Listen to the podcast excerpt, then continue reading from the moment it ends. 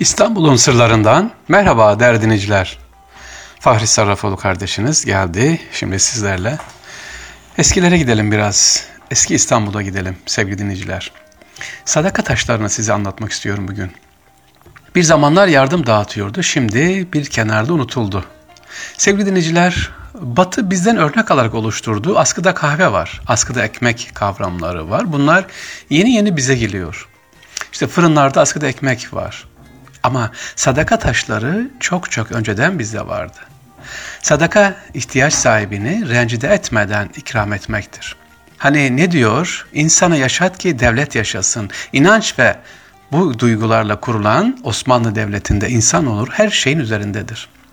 İnsanı yaşat ki devlet yaşasın. Herkes gibi fakir insanın da bir kişiliği olduğu unutulmamış Osmanlı'da. Ona yardım ederken hep bu bilinç ve nezaket içinde davranılmaya özen gösterilmiş. Allah'ın hoşnutluğunu kazanmak için ihtiyaç sahiplerine yapılan gönüllü veya zekat gibi dinen yapılması zorunlu nakdi ve aynı yardımları ifade ediyor. Özellikle bu sadaka kutularında, sadaka taşlarında verdiğimiz zaman. Sevgili dinleyicilerimiz, Osmanlı döneminde daha da yaygınlaşıyor sadaka taşları. Peki sadaka taşları kimler istifade ediyor? Herkes. Nasıl yani herkes? İhtiyaç sahibiyseniz alabilirsiniz. Benim ihtiyacım yok ama ya o anda üzerinizde para yoksa, o anda size acil bir şey lazımsa işte alıyorsunuz. Sadaka sizde olduğu zaman da başka bir sadaka kutusuna ya da sadaka taşına veriyorsunuz. Sevgili dinleyiciler, sadaka taşları genellikle birkaç sokağın birleştiği bir köşede imaret veya diğer sosyal yardım kurumlarının yakında tekke, dergah, zaviye, mezarlık, türbe gibi bunların çevresinde bulunuyor. Camilerin, ibadethanelerin yanında bulunuyor efendim.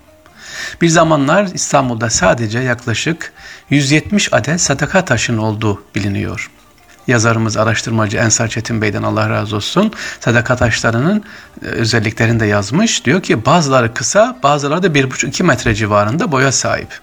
Normal ölçülerdeki bir insanın göz seviyesinin daha yukarıda olan bu taşlara birkaç basamakla çıkılıyor.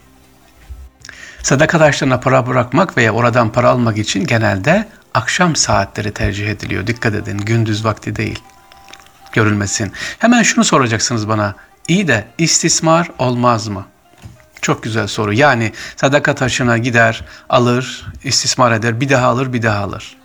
İşte bunu o kadar araştırdık, baktık acaba var mı, istismar edilmiş mi diye yok.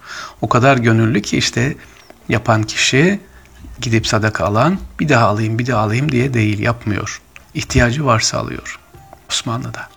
Sadaka taşları farklı çap, ebat, şekil ve türde olmakla beraber genellikle beyaz renkli, silindirik, yuvarlak yani çoğu antik mermer sütunlar ve yere dikine gömülmüşler. gömülmüşler. Yerden yükseklikleri genellikle işte 120-130 santimetre ama çevrelerinde uzun yılların getirdiği zemin dolma veya aşınmalarıyla bu yükseklik zamanla değişiyor tabi. Sadaka taşlarına nasıl yardım ederiz? Nakdi yardım. Özellikle demir para, bozuk para bırakıyorsunuz. Uçup kayma, kaybolmaması için de e, kayme kullanılıyor, madeni paralar. Giyim kuşam eşyaları da yine oraya bırakılıyor. Hatta yiyecekler de belli kaplarla korunarak bırakıyor ki ihtiyacı olanlar alsın diye.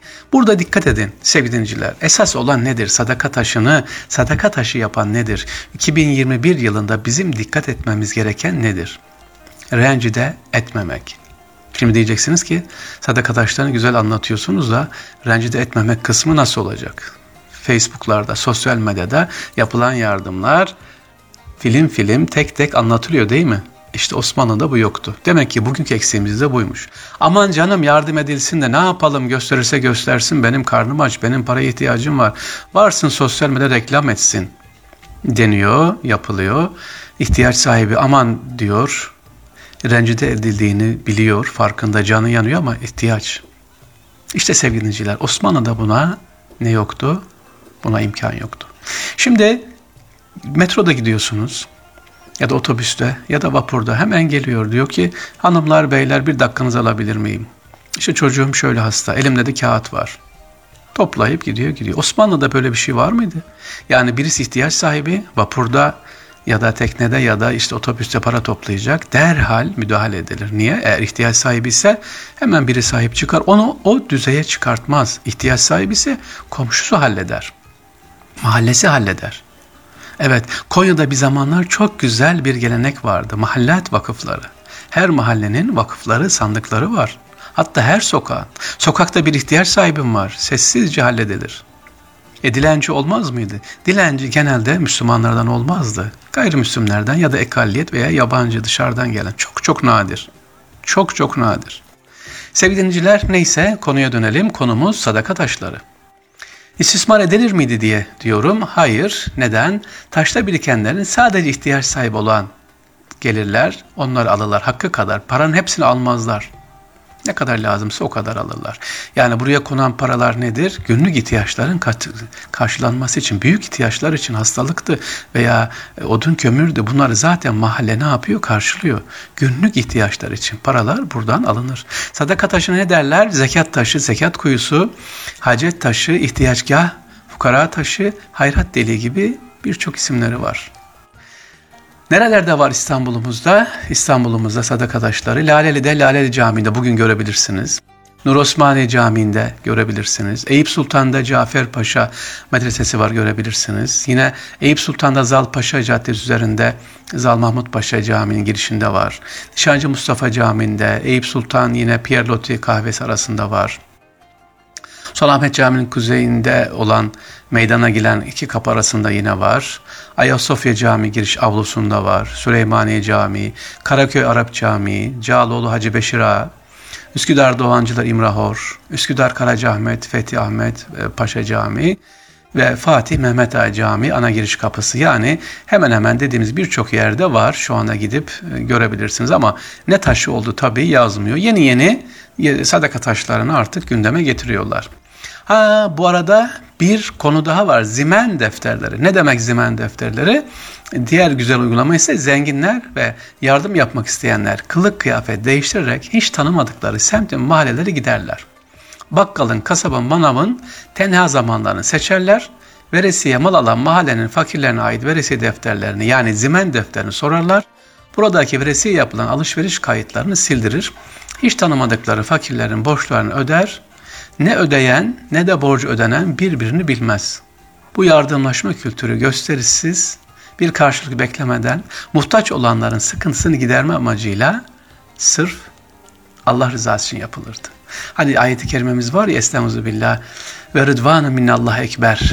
Allah'ın rızası her şeyden üstündür. İşte sadaka taşlarının amacı da böyleydi ya da zimen defteri. Bugünkü gibi sosyal medya yok. Tellal çağrılmaz. İşte biz şuraya şu kadar yardım yaptık, şu talebeye şu kadar burs verdik, şu kadar kırtasiye karşıladık diye. Ha küçük bir şey daha var hatırlatayım sevgili dinleyiciler. Her evde kavanoz olurdu. Ne kavanozu? Turşu kavanozu, bal kavanozu mu? Reçel kavanozu mu? Hayır. Dışı kaplıdır, kağıtla kaplıdır ya da boyanır. içine sadaka atılır. Sadaka kavanozları. Sadaka kutusu. Herkesin vardır. Hatta öyle ki aileler çocuklarına küçük sadaka kutuları. Kumbara değil yanlış anlamayın. Para biriktirmek yoktu amaçta. Orada değil. Çocukların bile sadaka vermelerini alıştırmak için harçlıklarından onlara teşvik ederlerdi. Bak sana 1 lira veriyorum, 2,5 lira veriyorum, 50 kuruşunu gider sadakaya atar. Veya 10 kuruşunu gider o sadaka kavanozuna atar. Çık çık sesini duyar ondan mutlu olur.